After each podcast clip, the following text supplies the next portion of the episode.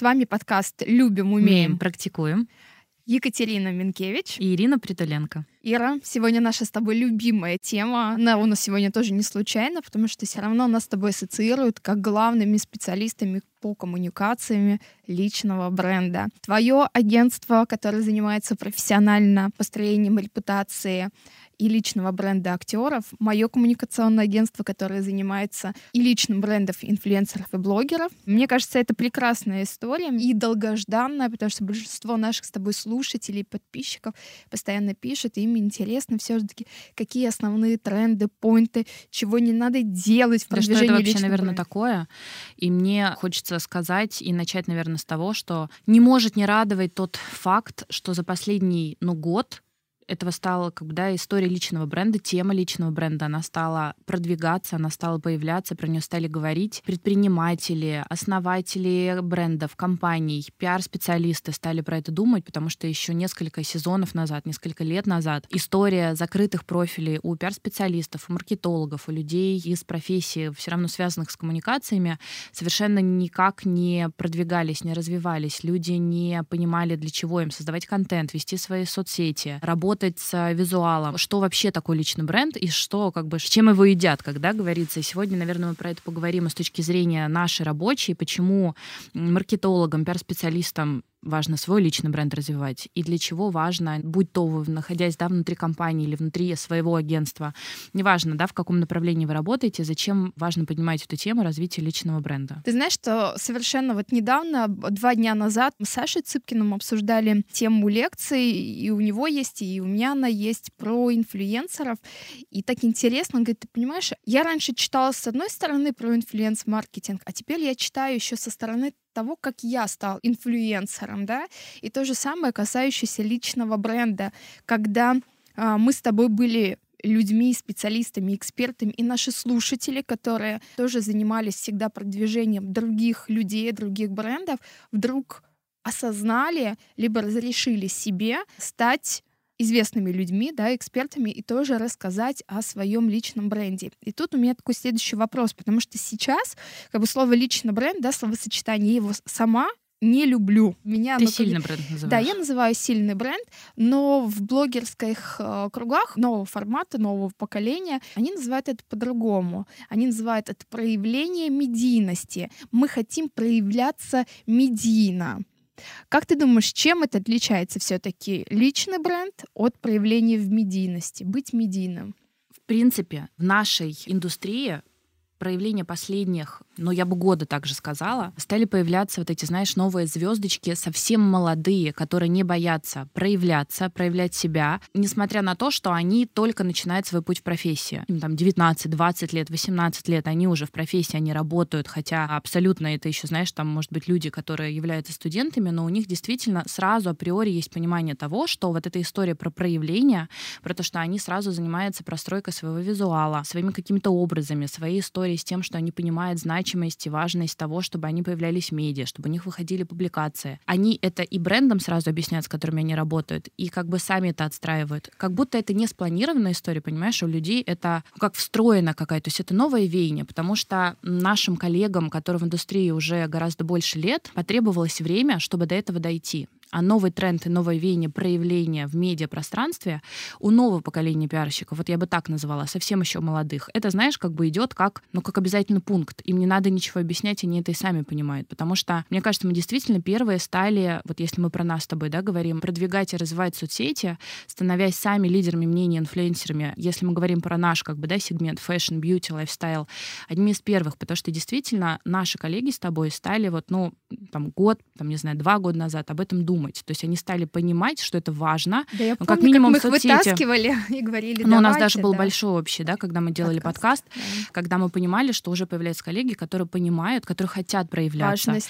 Но с какими это всегда какими-то, знаешь, внутренними моментами разными. То есть иногда бывает, что ты внутри компании работаешь, либо у вас есть какие-то внутренние договоренности, что ты не можешь проявляться, но сейчас этого меньше, да, либо какие-то истории, что люди переживали, могут ли они делать и для чего им это нужно. Вот это самый важный момент, разница, на мой взгляд, вот в этом проявлении в медиа, что люди, которые сейчас заходят в профессию, неважно, будь то там студенты или люди, которые только появляются, им не нужно объяснять важность и значимость вот этого там проявления. А история развития личного бренда уже от людей простройки, которые давно в этом, они как бы долго изучают, это знаешь, как люди практики, которые сейчас вот проявляются в медиа, и люди теоретики, которые все время пытались себе объяснить, для чего им это нужно, и только сейчас начинают это делать. Я могу сказать так, так как у меня огромное количество запросов на консультацию по личному бренду, я точно поняла, что большинство людей, которые занимались личным брендом и которые приходят, они всегда говорят, мне это нужно для того, чтобы я больше продавал. Я продавать хочу больше товаров, услуг. Хотя бывает так, что продукт а, совершенно не подходит по позиционированию этого человека, да, и я всегда стараюсь ввести, говорю, не замыкайте все продукты, все продуктовые линейки, а, все свои компании только на себя. Вы выгорите, все время показывать это через себя, продавать. Вы не даете себе возможности раскрыться как личность, потому что как раз-таки в продвижении человека, его личности, его медийности как раз-таки очень важно, что стоит за этим бизнесменом, да, в чем он еще уникален, в чем его масштаб, да, какой э, у него якорь.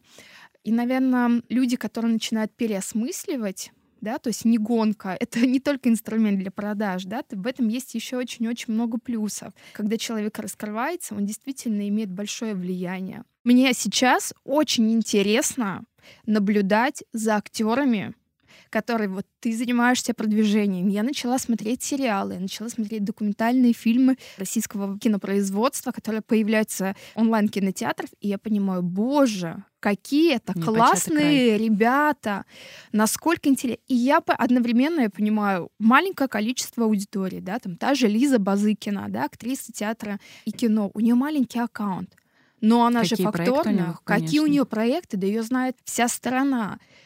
И у меня или выбор, либо девушка. Смотри, а, но тут важный да. момент, знает вся страна или узнает, потому что если мы говорим про кинопиар, то вот вот это само слово, да, да, да, кинопиар, да. оно, ну, как будто бы только тоже зарождается, потому что, мне кажется, важно сказать про тот момент, что огромное количество актеров, актрис приходят иногда очень поздно к а, той истории, что им важно заниматься продвижением.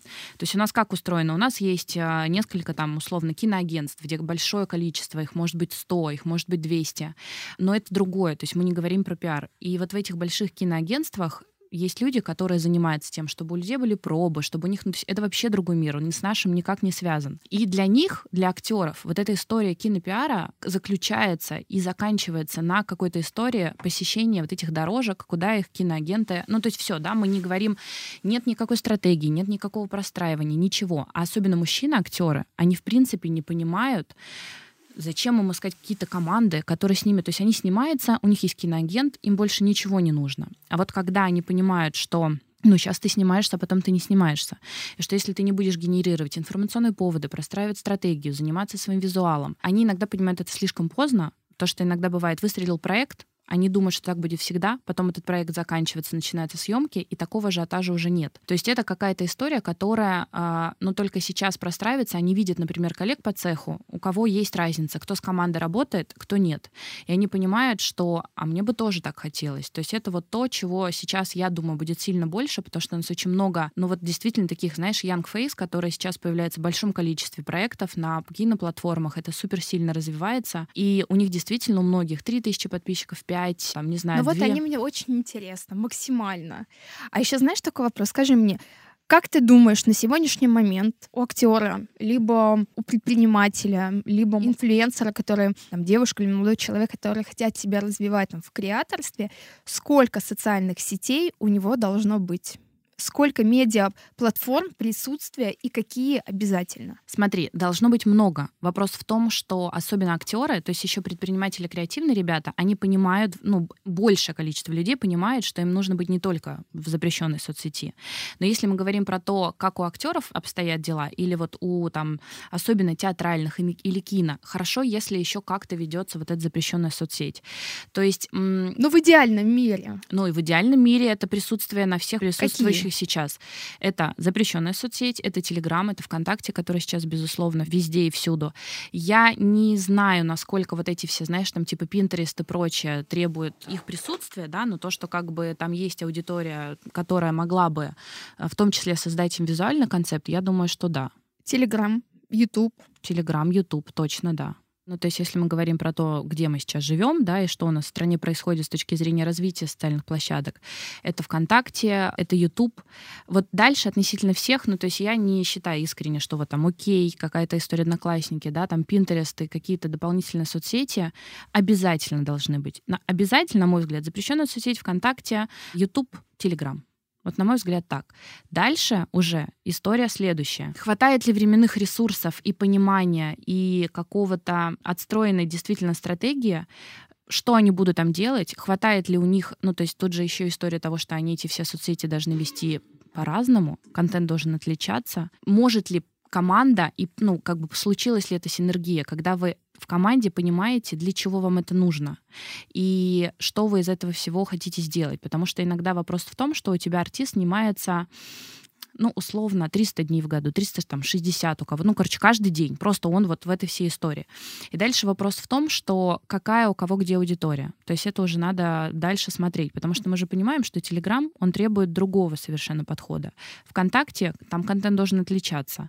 А, я не знаю, там э, история с запрещенной сейчас социальной сетью. Ну, то есть везде по-хорошему у тебя должен быть специалист, который чуть-чуть эту историю корректирует с точки зрения ведения. Вот, ты думаешь, вот, например, у меня у клиента у нас есть главный редактор, который раскидывает контент на соцсети. И я, в принципе, считаю правильно, что должен быть человек, не знаю, назовем его продюсер, да, или там шеф-редактор, который занимается, он собирает весь контент. частью, да. Да, контентная часть, потому что социальные сети — это уже, собственно говоря, собственные медиа, ну, известного да, человека, конечно. да, селебрити, актера или там предпринимателя, и он должен точно понимать, как работать с аудиторией. Но только вопрос в том, где искать команду, потому что, наверное, как и тебе каждый день поступает одно и то же сообщение.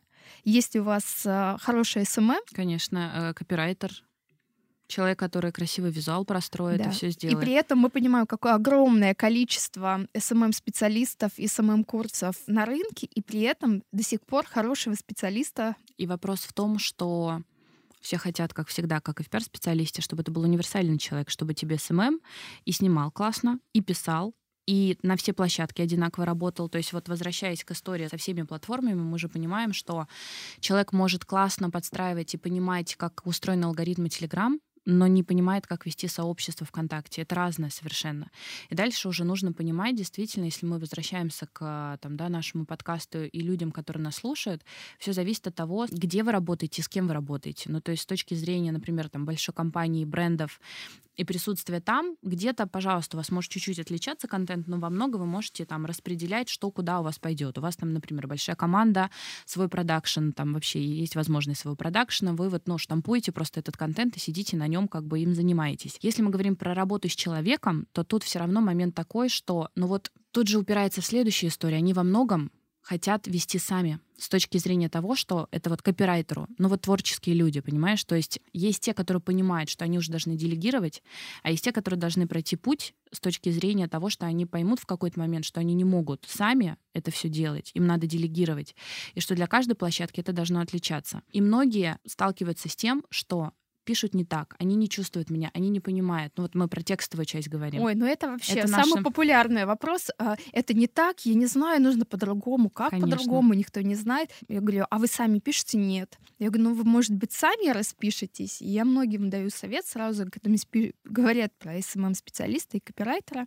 Я говорю, вы научитесь сами писать хотя бы по два предложения. Да, это же такой же ну, навык. Эту мысли можно развить потом, да. конечно. А, для того, чтобы люди... Тут же даже не стилистическая история, история, а главное, понимает ли человек этот продукт да, ну, нет, эту мне идею. Мне кажется, самый основной вопрос, понимает ли человек, для чего требуется присутствие его на всех этих площадках, Площадка, ну да. вот для чего. То есть если есть цель, то есть они понимают, чтобы иметь коммерциализацию с этого, чтобы увеличить аудиторию, чтобы иметь аудиторию, ну как бы у нас же большое количество медийных людей, которые работают на разную аудиторию. Это не только подростки, где-то это могут быть подростки, где-то, ну, то есть у кого-то есть универсальная аудитория во многом. И вот этот вот момент, они все приходят к этому в разное время, потому что иногда молодые ребята, я не знаю, артисты и прочее обращаются, ну, как бы не в тот момент, они еще не готовы к тому, чтобы с ним работала команда. А если они еще не готовы, что-то вот хоть на голову встань, они не будут ценность понимать, для чего им это нужно, для чего контент этот нужно создавать, для чего нужно выстраивать вообще эти стратегии, для чего нужны... Но они э... творческие единицы, они занимаются как раз-таки изучением своего творческого внутреннего актерского потенциала. Конечно. А и люди... еще нащупывают только какую-то историю. Ну, например, а те же контент-креаторы, у них все по-другому, да, у них очень много контента, но мало контекста. Да? Поэтому, собственно говоря, они пытаются искать а, свою репутацию для того, чтобы работать с брендами. Ну и, наверное, и тебе тоже куча запросов, как работать с брендами, как быть заметным для брендов. Но это уже как раз-таки, вот мне кажется, со второй стороны, потому что мы сейчас чуть-чуть больше про людей поговорили, перейдем к брендам, потому что это немножко все равно, мне кажется, от обратного, потому что за брендами всегда кто-то стоит. И дальше вопрос в том, что вот люди, дизайнеры, создатели, которые стоят за большими компаниями или, наоборот, за маленькими, вот их вытащить вытащить, чтобы они как-то проявились, к вопросу, опять же, да, там важности личного бренда, это очень сложно иногда, потому что особенно вот если мы говорим со стороны работы с специалистами, если ты работал в разное время, а, приходя уже к известному бренду какому-то, за которым стоит многолетняя история, известные дизайнеры, да, то есть тут все понятно, это от обратного выстраивается. А когда ты приходишь и ты понимаешь, что это классный бренд, у него хорошая концепция, у него классный визуал, но никто не понимает, кто за ним стоит, кто это создает, и вот тут дальше следующий вопрос опять же, нужно ли, чтобы за брендом, да, как бы вот была история, чтобы аудитория понимала, что это за дизайнер, что это за основатели, как донести ценность и важность для человека, почему они должны понимать, кто это все создает. И тут другая, да, опять же, история, как это все донести, сформулировать и уже продвигать личный бренд создателя, основателя компании определенной. И нужно ли это, и всем ли это нужно? Как ты считаешь? Ой, ну это такая, знаешь, мы об этом будем с тобой говорить часами, вообще да, да, да. часами. Пока ты говорила, у меня пришел такой инсайт, и то, точно поняла, когда у человека появляется вопрос, вот у меня есть аудитория, она такая классная, такая лояльная, я хочу работать с брендом. Вопрос, а нужно ли это вашей аудитории, да, подходит ли? Потому что бывает так, что вы начинаете сотрудничать, а никакого фидбэка аудитории нету, да, то есть как бы сотрудничество не получается, потому что... Эффективного с точки зрения того, что бренд тоже не получит никакой бренд для получит. себя. И тут тоже всегда нужно задумываться о вашей аудитории, что им нужно давать, какой контент вы даете, как вы ее подготавливаете. Да, конечно, когда ты предприниматель, тем более мы живем в такое время, ты куда бы ни зашел, в какую социальную сеть, у твоего там конкурента 500 тысяч подписчиков, да, или там 15 тысяч в Телеграме, либо там 30 тысяч ВКонтакте. Конечно, конечно, тебя это что? Триггерит. Ты ходишь, ты, ты потом как волк, мне тоже нужно. Но у тебя ресурса на это нету. И вот это наше окружение, которое нас каждый день нас окружает, наша креативная индустрия, она такая, да, мы, не нам, стоит на месте. Не стоит на месте, и мы уже исчисляемся все количеством подписчиков, но не качеством. Но это тоже важный момент, потому что мы же знаем большое количество примеров, мне кажется, и со стороны а, медийных людей, и со стороны брендов, когда не всегда цифра решает. Ну, то есть как бы есть большое количество примеров, когда человека знают и его приглашают. Ну, то есть тут смотря каким, ну, как бы... Кого ты приглашаешь сейчас на свои мероприятия? Ты знаешь, сейчас такой микс всего, что в зависимости от того, ну, что за мероприятие, какой-то бренд. То есть тут вот, как ты сказала, что, что ты нужно понимать внимание? аудиторию. Да. Здесь нужно понимать, что если у тебя аудитория, которая, ну, то есть если ты приглашаешь на концерт, то ты тогда смотришь действительно, ну, для меня важно. То есть если ты организовываешь какую-то историю, например, связанную с искусством, концерт, какое-то там, да, связанное со спектаклем, то я не смотрю на историю там, возраста или еще чего-то. Мне важно, чтобы я понимала, что человек действительно не просто придет сфотографироваться для там пресс-вола, что он останется, и ему как-то это откликнется. То есть тема мероприятия должна перекликаться с, ну, действительно интересами людей, которых я приглашаю. Если мы берем про одну, да, там составляющую, дальше все идет э, от сегментарности есть мероприятия, там бренды, для которых мы приглашаем. Ну, то есть если это премиальный бренд, премиальное мероприятие, то, соответственно, как-то аудитория человека, которого ты приглашаешь, должна ну, как бы быть релевантна. Ну, то есть, если ты понимаешь, что это человек, который в основном сотрудничает с брендами, например, масс-маркет, и у него целевая аудитория супер молодая, но ты его не позовешь на какой-то камерный ужин, да, на какой-то истории, ну, где почему? будет... А для чего? Ну, то есть мы будем понимать, что просто его контент, который он создает, ну, то есть это супер выбивается. Ну вот смотри, есть Марьяна Елисеева. Так. Она очень много снимает разборов про Алиэкспресс да, на том же Ютубе. Показывает, как она заказывает там украшения, как они классно сочетаются с ее очень красивым таким премиальным контентом. Ну ты что, ее не позовешь на мероприятие? Но она стилист, она работает, ну то есть ты сразу понимаешь, что у нее в ее кейсе, в ее портфолио, но она, по крайней мере, так транслирует, что она работает и с премиальными брендами, и с масс-маркет брендами. И у нее аудитория уже взрослая, которая может себе пойти позволить за 500 рублей купить вещь. Ну не взрослая И какая-то часть. Но все-таки это не 15 лет, и не 13 лет. То есть вместе с ее становлением и развитием, то, что я ее много лет знаю, да, то есть условно, у нее всегда была история. Мы с ней и по топ-шопу сотрудничали, и на Жанак мы ее приглашали, и на Майкл Корс. То есть она у нее супер разношерстная. Ну, вот видишь, это кажется, наверное, тогда, когда ты позволяешь все-таки и тоже инфлюенсеру проявиться, да, мне кажется, потому что Марианна в первую очередь, она классный в принципе инфлюенсер, который умеет Но такая обыграть контент. Но я немножко про другое. То есть, если ты, например, делаешь какой-то закрытый камер нужный 15 человек, ты не позовешь, там, условно, да, сейчас этого меньше, но там, не знаю, тиктокера, который, ну, вообще супер как бы никак не коммитится с тем, что ты транслируешь. Ну, то есть мы же все понимаем, что у нас есть там, по сути, 360 вообще набор как бы разных людей, с которыми мы в разных направлениях работали.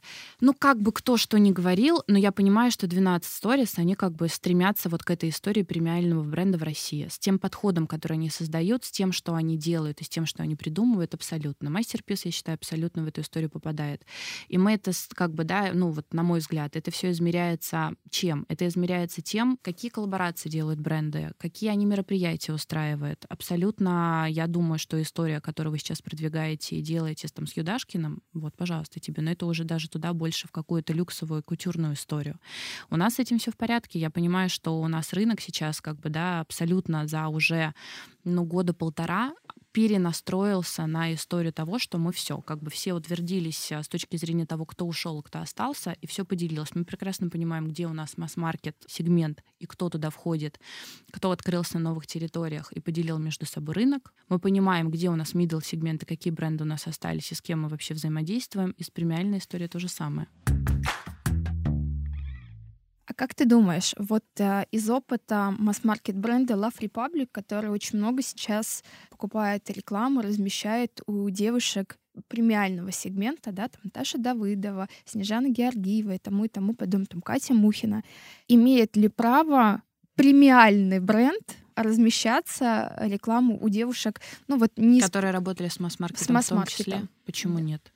Мы, смотри, сейчас можем вернуться к тому моменту, что если мы про девушек говорим, да, и про какие-то их стратегии. Если у людей есть стратегия, что они на своих социальных сетях, то есть у кого какие цели, зарабатывают, им коммерчески это интересно, да с кем угодно работаете.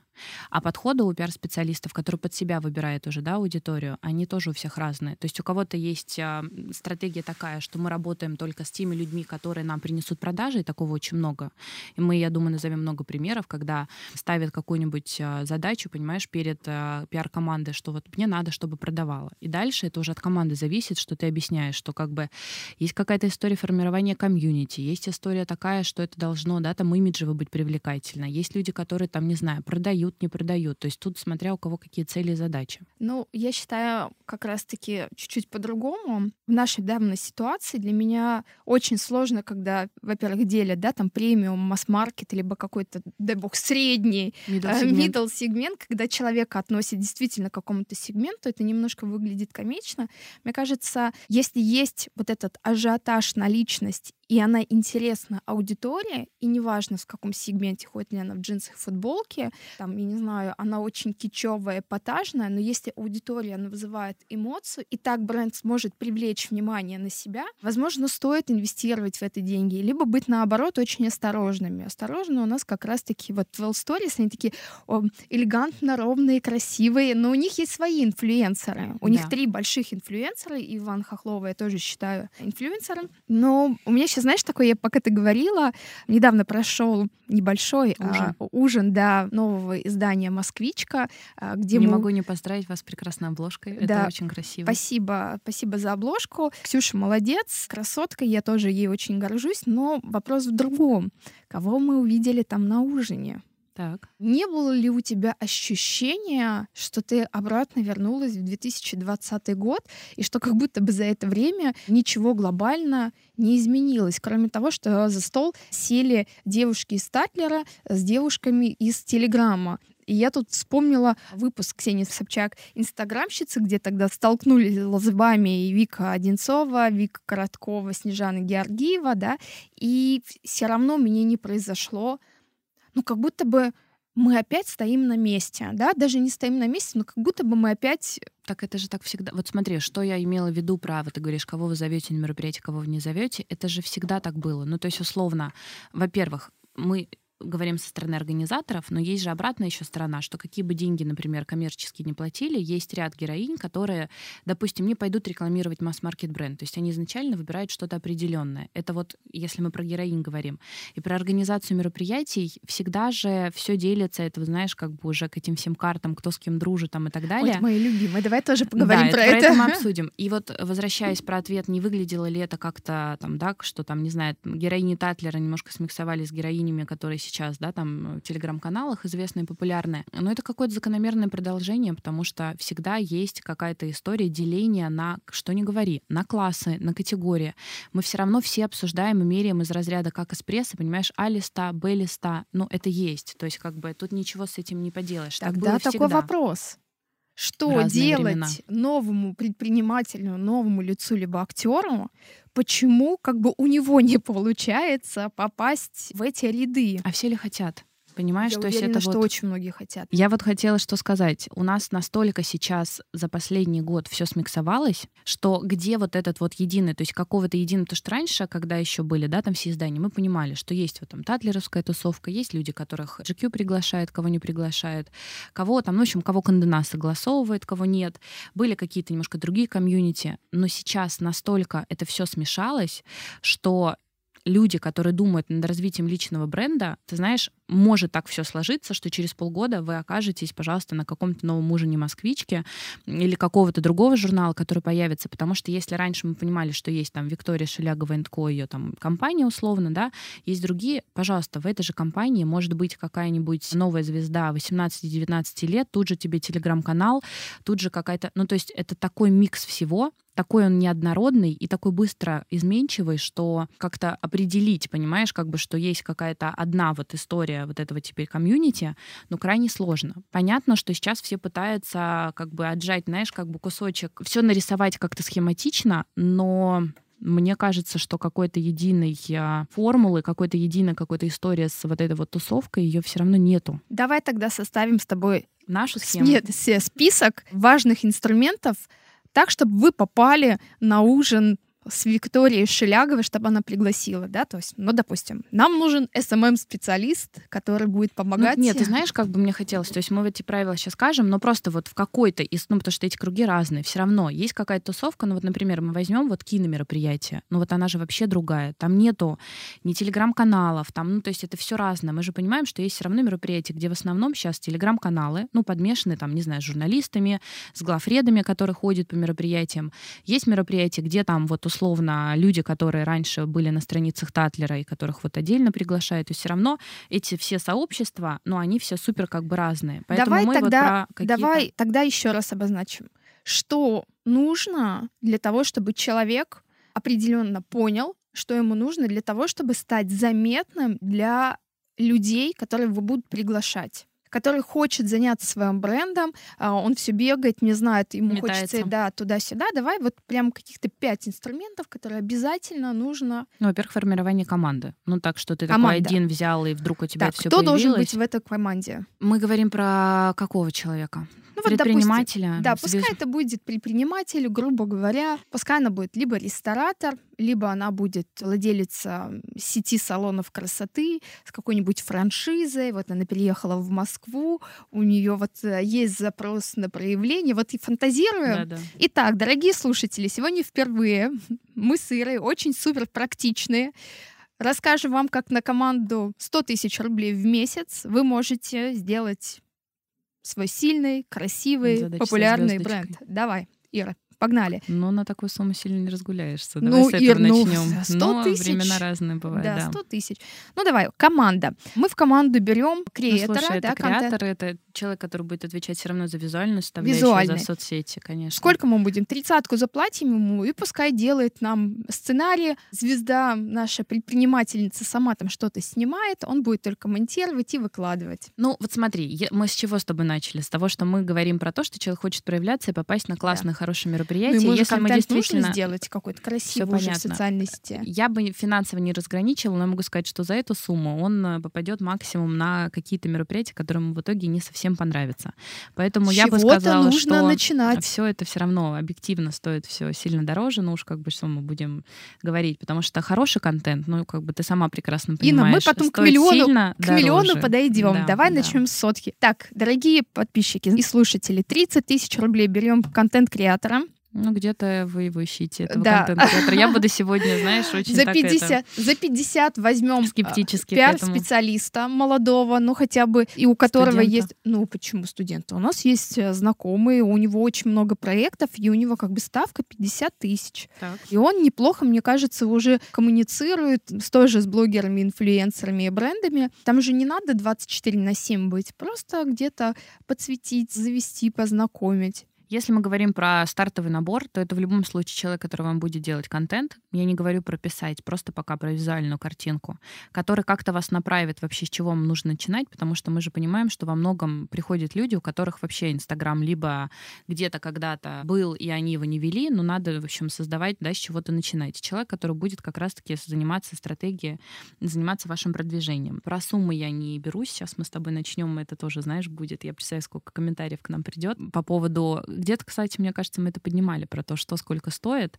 А это мы с тобой, когда ходили на подкаст в гости, про то, что можно, понимаешь, пожалуйста, можно и на 50, и на 500, и на 100. То есть все сильно зависит, э, на мой взгляд, да, от, э, во-первых, количества человека, который тебе это все делает, ну и от задачи. Какие у человека задачи? А знаешь почему? Потому что люди на своем продвижении любят экономить. Они как бы хотят за 100 тысяч э, сразу в команде 20 человек, и чтобы они с тобой постоянно были на ну, так связи. мы с тобой сейчас насоветуем, и потом, понимаешь, нашим же всем коллегам, сейчас бизнесмены послушают, скажут, так, а мы вот в подкасте тут слышали, что тут за 30 тысяч рублей можно все как бы вообще устроить, и давайте так делать. За 30 тысяч как бы можно, но тут надо тоже понимать, что вы в итоге хотите видеть, и какие у вас цели и задачи. Если задача с чего-то начинать, ну, пожалуйста, да, есть прекрасное, мне кажется, количество специалистов, которые, ну, и не в Москве живут, есть же люди, которые красивые картинки делают и в регионах. Есть талантливые люди, и они все равно их хантят, их перевозят сюда. Это стопроцентно. Их быстро замечают и перевозят сюда для того, чтобы они дальше расширяли э, свой кругозор и давали какие-то классные идеи.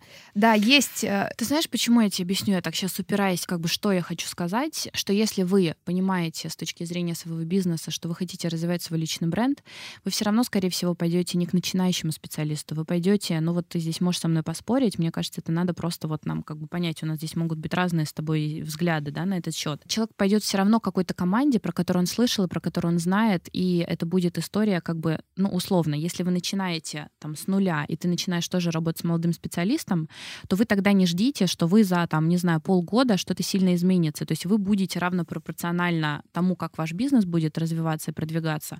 У вас там и ваш коллега, подруга и прочее, с кем вы начнете, там, да, пиар-специалист также будет продвигаться развиваться. Ну, как бы чего ты можешь ждать от человека, который, не знаю, только в эту профессию зайдет? Откуда у него контакты, знания и какие-то продвижения, которые тебе помогут быстро развиваться и продвигаться? Но он будет сам только учиться еще в этой профессии. Мне еще кажется, это все зависит от клиента, который приходит, который такой, я сейчас дам тебе э, 10 тысяч рублей, и я хочу быть везде. А готов ли ты сам делать что-то для своего продвижения? Потому что это тоже стоит денег. Прийти на мероприятие готовым, М, да? Я к этому, конечно. Но Ам, так а люди, понимаешь, и вот Инвестировать хотят в это. заплатить ничего и сделать все. Так ну, вот я к этому всему вела, что так не бывает. То есть поэтому и артисты, и люди разные творческих профессий в разное время к этому приходят, потому что много было каких-то встреч у меня разговоров, когда человек два часа там условно ты сидишь разговариваешь, а заканчивается, знаешь, все чем? Но денег нет у меня. Ой, Давайте на любимое, творчестве. Да. Понимаешь, поэтому я всегда как бы, ну, то есть тут на, это самое важное, с этого надо начинать, с того, что к истории продвижения своих соцсетей и так далее, но ты в определенный момент должен подойти. Как бы ты ни хотел продвигаться, ты должен понимать, что ты будешь вкладывать. Тут не только дело в оплате команды, тут дело в том, что ты будешь тратить бюджет на создание контента, на создание образов своих, на создание какого-то креатива дополнительного, с чего мы начинали с количества разных площадок. Потому что если мы берем YouTube, пожалуйста, если ты какой-то контент делаешь, это совершенно деньги другие. Поэтому это нормально, что ты начинаешь как бы, да, к этому приходишь не сразу. То есть поэтому, пожалуйста, сначала, если мы говорим про то, что человек стоит бизнес, вы начинаете с того, что вы продвигаете, там, не знаю, продукты как-то точно через себя. Потом, если вы понимаете, что вы уже вот все, вы подошли к этому моменту, и вы можете себе позволить какую-то команду, да, которая вам объяснит и расскажет и покажет, тогда вы можете ставить определенный KPI, к чему вы хотите прийти. Мое мнение, потому что для кого-то это окей, когда они, например, берут в команду человека, который, ну, то есть у него бизнес продвигается, развивается, специалист вместе с ним растет, и вы вместе как бы вот в этом этом всем развиваетесь, продвигаетесь, но это годы иногда занимает. А люди же хотят сразу. Ой, это мое любимое, да. да, люди хотят. Ты знаешь, что я люблю все-таки там тоже в работе с клиентами и когда спрашивают, все-таки разделять продвижение бренда и ну, личный бренд. и личного бренда, потому что это такой же бюджет, такое же время, такая же инвестиция. И также нужно вкладывать и в контент помимо того, что у тебя работает человек, потому что иногда кажется, что вот к тебе пришел человек, и ты вон там заплатил ему 30 тысяч рублей. Ну, так вот поэтому да, давай скажем, да. что, ребята, это не стоит 10 тысяч рублей. Да, ну, это не бы... стоит. А, ну, в идеале давай так. 50 тысяч на SMM-специалиста-креатора, да, который будет а, пускай 50-60 — это человек, который будет помогать вам, поможет написать, возможно, стратегию или будет водить вас на там, два мероприятия в неделю, либо на одно. Много, мне кажется, не надо, да? То есть мне... Но это вот тоже важный момент, потому что люди не, им недостаточно одного. Если они хотят заниматься продвижением, им, ну, как бы, смотрите, если вы хотите всего и сразу, то тогда закладывайте бюджет. Если вы понимаете, что вам какого-то очень точечного, постепенного внедрения в эту всю тусовку, индустрию и так далее будет достаточно, то тогда, да, тогда это будет стоить других денег. Мне кажется, что все зависит просто от того, ну, как, как бы с каким запросом человек к тебе еще приходит возвращаясь к теме сегодняшнего нашего разговора про личный бренд, но я думаю, что ты тоже с этим много сталкивалась, что люди иногда сами себе, не знаю, боятся или еще что-то признаться с тем, что они хотели бы все-таки начинать проявляться. Они вот вроде бы даже и хотят, но не знают, с чего им начинать. Этого вот прям сплошь да рядом. То есть это очень радует, что как бы коллеги из там пиар-рекламы стали этим заниматься. Но как много людей, которые действительно у них, они создают классный продукт, и про это никто не знает. Ни про продукт, ни про них. Есть такое количество ребят творческих, супер каких-то вообще, ну, которых, знаешь, надо просто собрать, чуть-чуть как бы вот причесать с точки зрения вот вообще там картинки, которые ты видишь, и вообще все заиграет другими красками. Почему тогда таких классных ребят не пригласили в премию главные лица журнала The Voice? Почему издание, почему Никита Мартынов не обращает внимания? Никита, Я привет. скажу свое мнение, а потом интересно будет послушать твое. Вот вернемся, вот если мы говорим про печатную digital-прессу, которая осталась у нас делится, мне кажется, вот в нашей профессии на два лагеря. Те, которые, в принципе, считают, что глянца нет, то, например, журналистики вообще как таковой практически не осталось. Мое мнение здесь такое, что у нас ушел там, да, издательский дом, у нас остались издательские дома, которые переименовались, и есть те, которые удачно переименовались и сделали очень много всего, как Voice в том числе, есть те, которые, ну, как бы, вроде как они есть, но ничего такого они не сделали. Вот Voice занял, то есть, условно, у нас есть еженедельное издание, которое больше ориентируется на историю работы, ну, вот это прям вот вырисовывается с актерами, театральными, кино и так далее. На мой взгляд, Voice все же имеет прям вот сильный вектор в музыкальную составляющую, вообще не, как бы, не сильно в актерскую, то есть вот больше в какую-то историю с громкими большими именами. Оля Бузова, Люси Чеботина, Филипп Киркоров. И у них, ну, как бы, у него нет задачи привлекать каких-то классных, может быть, как бы, безусловно, классных ребят, не знаю, с аудиторией 5, 7, 10 тысяч подписчиков, понимаешь, каких-то других, вот, fresh face. А задача такая, чтобы люди, которые заходят в азбуку вкуса, там, не знаю, где продаются ли они на каких-то маркетплейсах, они видели вот эти вот имена, шоу-биза. Вот они про шоу-биз. И они шли и покупали, они знали, что они всегда там прочитают про... Ну вот как Космополитен был. То есть это был большой бренд с большими громкими именами. Мне кажется, там задача просто такой не стоит. Мое мнение ну, вот здесь Ну я не таково. думаю, что покупатели азбуки вкуса покупают обложку с Люси Чеботиной. Мне кажется, это больше... А была ли уже она? Ее и не было. Да, да, она... Нет, я к вопросу к тому, что мы сами не даем... Вот мы сегодня с тобой обсудили «Москвичку», так. Мы обсудили с тобой премию ВОЗь с громким названием «Главные лица». Главных лиц новых мы мало то, что никак не можем взрастить, но и кого мы взращиваем, мы никак не можем дать дорогу. И это даже не касается тех, кто получил премию. Это касается даже тех людей, кто выходил на сцену, кто выручал, кому давали слово, да, то есть те же, те же молодые актеры.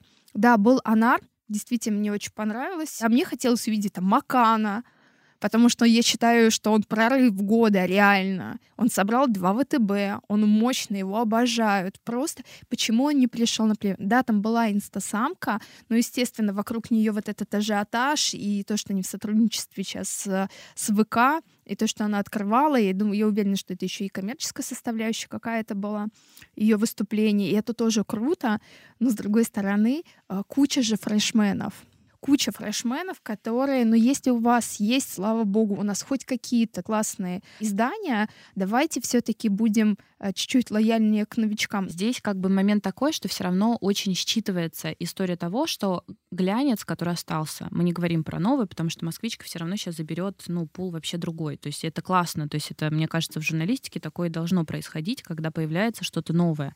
Это должно отличаться. Но если мы говорим про то, как они поделили между собой территорию, они ее поделили. То есть по еженедельным изданиям, повторюсь, очень считывается история того, что и они в этом году максимально постарались сделать все возможное, чтобы там, кроме актеров, ну, практически никого не было. То есть это очень как бы считывается. Поэтому у кого какие цели и задачи, они же тоже внутри все стратегии прописывают. Поэтому хорошим, ну, как бы для всех не будешь. Поэтому... Опять-таки, вернемся к новым так. лицам. Что ты думаешь об издании Setters?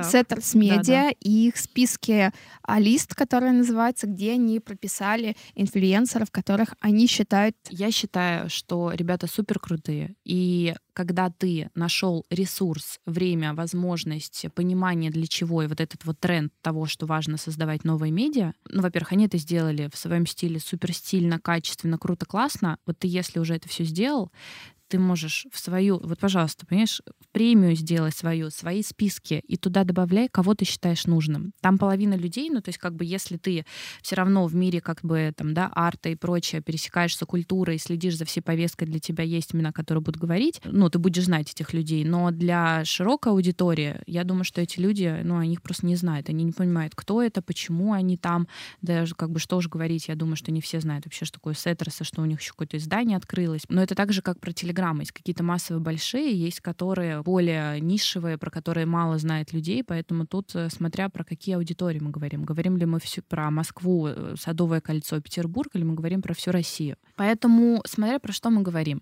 То есть, понимаешь, мы все равно сейчас с уходом больших брендов, то есть где-то я про это читала то ли пост, то ли какую-то статью, с уходом компаний, издательских домов, брендов, которые имели четкие, жесткие гайдлайны и понимание, что можно, что нельзя, вот этот вот, вот пласт того, что что мы сейчас сами определяем, что можно, чего нельзя, кого мы зовем. Ну, как бы все такие, знаешь, вот действительно такие немножко как будто бы двухтысячные, когда все изменилось, все ушли. Молодец, ты и сказала самое, это, она да, призналась. Ну, как бы, а это же факт. Да, это факт. То есть мы действуем, у нас нету ни в одном из направлений как бы сфер деятельности сейчас каких-то гайдлайнов. Кто их устанавливает? Нету никаких Никто. границ. Коммерческий отдел. Ну, который, да. ну, как бы и коммерческие отделы, всем нужно выживать и с точки зрения, опять же, поддержки прессе. Я могу сказать, что Здесь бы я бы вообще отдельно там про там U-Magazine, например, да, сказала. Какие-то издания, которые не разгоняют команды, продолжают издавать, который продолжает придумывать и делать таким образом, чтобы глянец оставался, оно дорогого стоит, но это сложно, объективно. То есть понятно, что на данный момент у нас нету тех изданий, которые были уровня, да, там того же Vogue, GQ и прочего, ну просто объективно их да, нет. Ну, у нас, то есть у нас их... все изменилось, да. у нас все поменялось, но с точки зрения, то есть смотря про что мы говорим, про людей, которые там, не знаю, хотели сохранить команду, оставить, это круто, это очень сложно. С точки зрения того, что каждый внутри как бы определяет теперь свои правила и все делится на вот вот эти вот все тусовки, кто с кем дружит, ну, факт, да. Ну, значит, дорогие слушатели, в издание вы можете ходить, но они там такую большую медийку не дадут. Я думаю, что все-таки это ну, это смотря ТВ. как ты дальше это все, ну, как бы в своих соцсетях будешь разгонять. То есть с точки зрения того, Слушай, что... ну если у меня 3000 подписчиков в Инстаграме, да, там, запрещенном грамме, как я это буду разгонять? Другое дело, знаешь, я выйду на канале Африка, да, как звезды в Африке, где меня будут смотреть несколько миллионов. Сколько там? Но Ну, ты туда не да. попадешь, пока ты не станешь как бы каким-то медийно весомым, потому что должен быть большим, чтобы тебя на телек взяли. Это же тоже очень важно понимать. А дальше такой Холостяка момент. верните. А дальше тут такой, ну да, как бы важный момент. Вот все изменилось и поменялось, и кто теперь, вот как бы, да, вот как э, ты, вот поделись своим мнением, как устанавливается теперь история того, что, что модно, что не модно, почему там, не знаю, какое-то новое издание определяется, но мы же понимаем, какой все равно был уровень гостей там на там, той же «Москвичке», про него же много всего хорошего написали. В этот день параллельно было мероприятие Woman, разные комментарии были. Другой вопрос, что мне, знаешь, какой понравился ответ э, главного редактора Оли Воронцевой. Она сказала, что ну, как бы гости, которые были на «Москвичке» в тот момент, они бы к нам так и не пришли, потому что это другая целевая аудитория. Ну, то есть очень важно понимать, какой продукт ты создаешь и кто, как бы, твои герои, кто к тебе приходит. И тут нет какой-то задачи, понимаешь, чтобы сделать такую историю, не может один человек все равно быть, это вот возвращаясь к моей мысли, кого звать на мероприятие. На мой взгляд, не может один человек подходить и под Voice, и под Woman, и под Москвичку, и под а, там какую, ну, чтобы быть героем, там, не знаю, какого-то телеграм-канала. Какое твое мнение? У каждого есть своя целевая аудитория, свое там какое-то комьюнити. Ну, это да, но с другой стороны, конечно же, у всех разные герои, да, есть более массовые герои, такие, да, там Оля Бузова, я даже не знаю, там, Любимка моя, мне нравится. Э, Да, я ее обожаю. Кстати, вот хотела с тобой еще обсудить ее интервью «Стрелец». Я не знаю, посмотрела ты или нет. И на самом деле у меня очень неоднозначное ощущение. Я очень симпатизирую Оле. И я писала недавно, что она действительно человек с большой армией поклонниц, поклонников, и люди сопереживают ей, потому что как раз-таки в создании коммуникации вот этого личного бренда и твоей аудитории очень важно, как тебя воспринимают и как тебя поддерживает твоя аудитория, да, в каких-то там релизах, либо наоборот каких-то не самых приятных мероприятиях, да, то есть люди могут закрыться и делать вид, как будто бы они не увидели и не напишут. И вот эта вот эмпатия, она подкупает, да, это ее искренность. Мне даже подкупает эта искренность там у Виктории Бонис этой операции, да, то есть вот какая-то вот история, ну она, да, она не премиальная, да, но она более человечная, да, такая более такая женская линия. И просмотрев Олю у Нади, как-то мне было, ну, во-первых, мне было не очень приятно от Нади, так скажем, и очень тепло от Оли. А тут же, мне кажется, еще тоже момент такой, что это же тоже может быть какая-то стратегия определенная. Ну, не, не может быть, а скорее всего так и есть. То есть она такая, вот знаешь, ну, народная и понятная теперь для всех. Ну, то есть как бы она ни на какую нишевость, на какую-то историю, да, там такой прям вот эксклюзивности с точки зрения, там, что она там только для определенного какой-то, знаешь, там для определенных брендов и не претендует. Ну, то есть там со своими 23 миллионами подписчиков и так далее. То есть вот эта история, ее поведение, и того, как она говорит, и что она про личную жизнь рассказала, ну, это, мне кажется, стратегически, чтобы как бы ей сопереживали, ей больше как бы там, да, аудитория, ну, какое-то ощутила какое-то доверие к ней. Поэтому я думаю, что, конечно, когда ты такой большой вот этой истории хейта и всего того, что ты проходишь, безусловно, да, ну, как бы это даже я, ну, это сложно все представить. Но с точки зрения того, что ну, когда ты уже вот такая большая со всех направлений, да, со всех сторон, ну, ее план очень понятный, ее стратегия очень понятна, что она просто как бы движется в своем направлении, у нее есть действительно своя аудитория, и есть свой план с точки зрения там, ну, она себе уже разрешает проявляться, с чего мы начинали, как она хочет. Хочет, она поет, снимает, то есть она может сама над собой уже пошутить.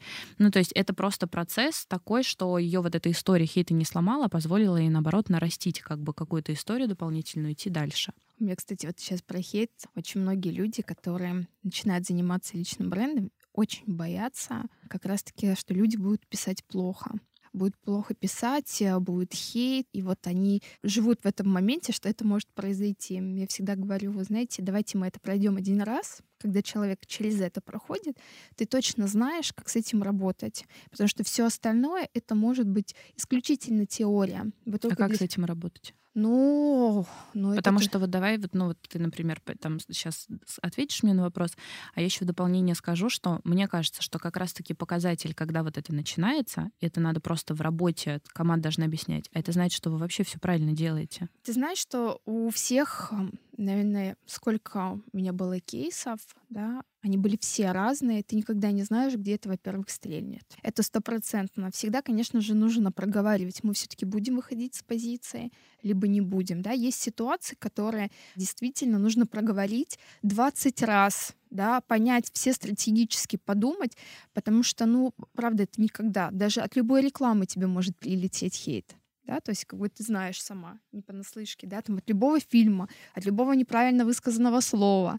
Позиция, стратегия, все таки куда вы идете и какие ваши цели. Если вы понимаете, это мешает вашей цели, ну, наверное, нужно отступить, да, принять правила игры и признать, да, потому что это тоже будет являться плюсом. В этом ничего нет плохого, когда ты приходишь и говоришь, да, я это сделал, я там оступился, это было неправильно, но поддержите меня в моем решении, мне тоже было там нелегко.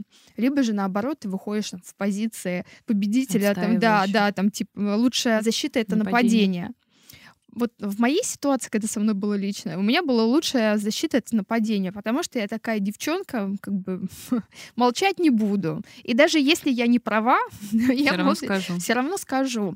Это моя позиция. Я так для себя ее выработала, потому что я сама очень по себе ранимая. Я не люблю плакать. Да, отмалчивать, я не люблю плакать. Я решила, что вот мой бренд, он будет сильным. Я сильная баба. Поэтому с точки зрения какой-то истории с а, хейтом, мне кажется, что что очень важно специалистам, которые начинают работать с вашим личным брендом, да, смотря с какой стороны сейчас слушатель, что обязательно будет момент, когда начнет с вами происходить история продвижения, когда люди начнут писать, а что это происходит, а зачем тебе вообще это надо, а что, что это, и для чего это.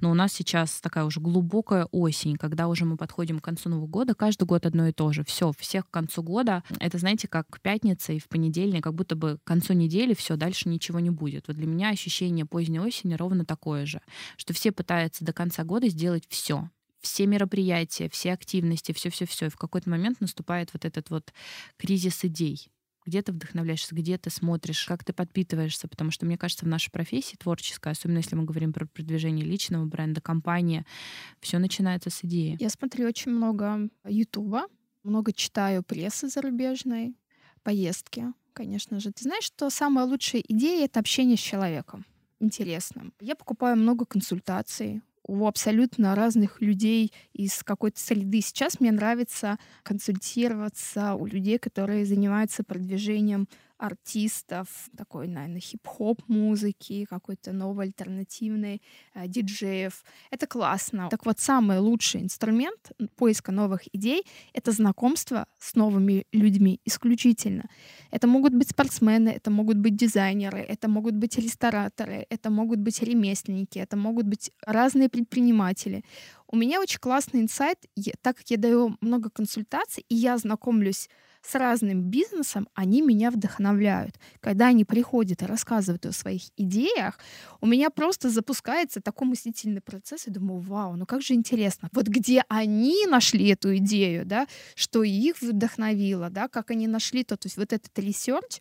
Еще классно, опять-таки, смотреть, читать зарубежные издания, стартапы. Ну, это вообще, да, это всегда такое какой-то новая идея. Иногда и кажется, что из ничего, а это может быть очень крутая какая-то история. Мне нравится еще Forbes 30 до 30, Угу. Когда они только начинают делать голосование, ты знакомишься с людьми абсолютно разными, молодыми, да, амбициозными, э, до 30 лет, и какие там проекты. Ну это же великолепно это вдохновляет. Хочется соответствовать их. Ты сразу же понимаешь, как твоего клиента, какое ему нужно окружение, какое тебе нужно окружение, куда тебе нужно стремиться, какой контент нужно делать. Вот, наверное, так. Что я хочу сказать? Я очень рада за издание и за «Москвичку», и «Voice», и «You Magazine», и «Правила жизни», и «ОК», то, что они продолжают делать. Глянец не может уйти. Это уже в ДНК, в принципе, нашей культуры, потому что если бы не было глянца, во-первых, бы все телеграм-каналы бы тихонечко бы стухли, так как а, каждый день они выпускают огромное, количество, огромное количество контента. Конечно, никто не, не выпускает съемки и не шерит издания, которые делают наши креативные ребята. Наверное, только самый популярный популярный контент, который всегда залетает, этот Well Stories. Они молодцы, они круто работают, и мне нравится все, что для них делает и Паш Харатян, и большая команда. Это вдохновляюще классно, что люди сейчас начинают заниматься своим личным брендом, проявленностью, медийностью. Я рада, что мы с тобой одни из первых в нашем, скажем так, комьюнити начали тоже говорить про это. Ну, просто это классно, что, ну, как бы этот тренд, он стал развиваться, потому что действительно стало гораздо больше маркетологов, пиар-специалистов, которые стали делать классный контент, которые действительно посвящают время своему продвижению, развитию. Пусть этого будет только больше становиться. И сколько подкастов классных появилось тоже уже Ой, после... подкастов классных много появилось. Все, что успеваю слушать, слышать, эм, через себя переваривать, какие-то записывать инсайты. Очень много хорошего медиа, в принципе, появилось, да, и хорошие телеграм-каналы появились. Мне нравится, как ведут эти журналисты, и пиар-специалисты, и маркетологи. Ну, потому что очень много журналистов, которые были внутри изданий, стали просто открывать свои телеграм-каналы и всю экспертизу, понимаешь, потихонечку как бы вот туда интегрируют. И, может быть, кстати, нам напишут слушатели в комментариях, ввиду просто того, что скоро декабрь, и мы будем делать какой-то большой выпуск со специалистами, кого бы, может быть, они хотели из каких да. сегментов э, послушать. Помогите нам напишите нам в комментариях. Мы будем приглашать разных, да, то есть понятно, что там и fashion, и beauty, может быть просто какое-то вообще направление, которое... IT, например, очень интересное направление, да? Либо, может быть, что у нас еще такое интересное? Ну, мы подумаем, кого пригласить да, и про да, что как бы еще рассказать. Послушать. Ну и по традиции давай сделаем все-таки от тебя топ-3, что нужно для личного бренда, и я сделаю свой топ-3 для того, чтобы все-таки подытожить наш разговор. Ириш, передаю тебе микрофон. Давайте, да, хорошо назову топ-3. Это, безусловно, начнем, что у вас должна быть команда, которая, ну, пожалуйста, пробуйте разное, но вы придете в какой-то момент к тому, что команда — это очень важно, которая будет с вами выстраивать стратегию, идти в каком-то одном направлении. Это контент, на который надо тратить много времени с точки зрения того, чтобы, ну, просто проявляться. Потому что зачастую мы сапожник без сапог, да, как бы люди, которые что-то создаем для других, но как бы про себя забываем. И это какая-то история с а, формированием своего, как-то буква три буквы К появилась, и это какое-то формирование своего комьюнити. Неважно, чем вы занимаетесь, но чем больше людей будет как-то с вами в том формировании продукта, который вы создаете, и привлечении, да, как бы людей, которые это будут поддерживать, тем быстрее, тем качественнее ваше продвижение будет происходить и продвигаться. Так, ну я тогда буду более конкретизированные. Угу. Значит, вам нужны деньги, у вас должен быть определенный бюджет. Это может быть любая сумма, начиная от 10 тысяч рублей и так далее. Вы должны точно понимать, что вы должны научиться инвестировать в свое продвижение. Второе — это медиаплощадка. Либо это будет телеграм-канал, либо сообщество в ВК, либо личная страница в Инстаграме, в запрещеннограмме, неважно. Ну и третье, у вас должна быть реклама. Вы должны уметь разгонять новости о том, что вы делаете. Делаете ли вы услуги как стилиста, либо вы печете тортики. Если вы будете просто это выкладывать в своем там, социальной сети с пятью подписчиками и получать э, один лайк, никто о вас не узнает. Поэтому покупайте рекламу, не бойтесь этого, да, пишите инфлюенсерам, пишите людям, предлагайте свои услуги. Это вам поможет быстрее хотя бы показать ваш продукт либо себя другой аудитории. Ну, то есть расширить границы. Еще бы консультация добавила. Это тоже, не знаю, мне иногда кажется, людям сложно это дается, когда ты даже в своей сфере покупаешь консультацию консультация у людей и слушаешь вообще что-то другое. Либо, как ты сказала, что это консультация у людей вообще из других сфер деятельности совершенно. Ну, просто вы обмениваетесь чем-то другим. Я покупаю консультации, я уже сегодня сказала. Это классный инструмент, вообще абсолютно разный. И раз в неделю, я вам даже дам инсайт, я смотрю запрещенный грамм, либо Pinterest, нахожу какую-нибудь там девочку, либо мальчика, которые э, делают прикольно контент, абсолютно разный. Я пишу им, беру у них консультацию. Понял. Потому что у всех они разные, у всех свои инструменты. В большинстве они все похожи по итогу. честно скажу. Но из каждого, ну я как бы не ищу таблетку от всех болезней. Я ищу у каждого их инсайт, потому что у каждого он разный, а все инструменты но они это все, у них стратегия присутствует, или они это делают импульсивно? Вот если нет, это просто есть, люди... А, нет, конечно, у них есть стратегия, стратегия продвижения, и есть какой-то свой инсайт. Вот так угу. мне интересно, в чем они видят инсайт. В чем их инсайт? Да, да, в чем их инсайт, и как, и как они этот инсайт трансформируют для других клиентов. Очень интересная история. Я была сейчас в Санкт-Петербурге, взяла две консультации, одна уже будет онлайн, мы не успели встретиться.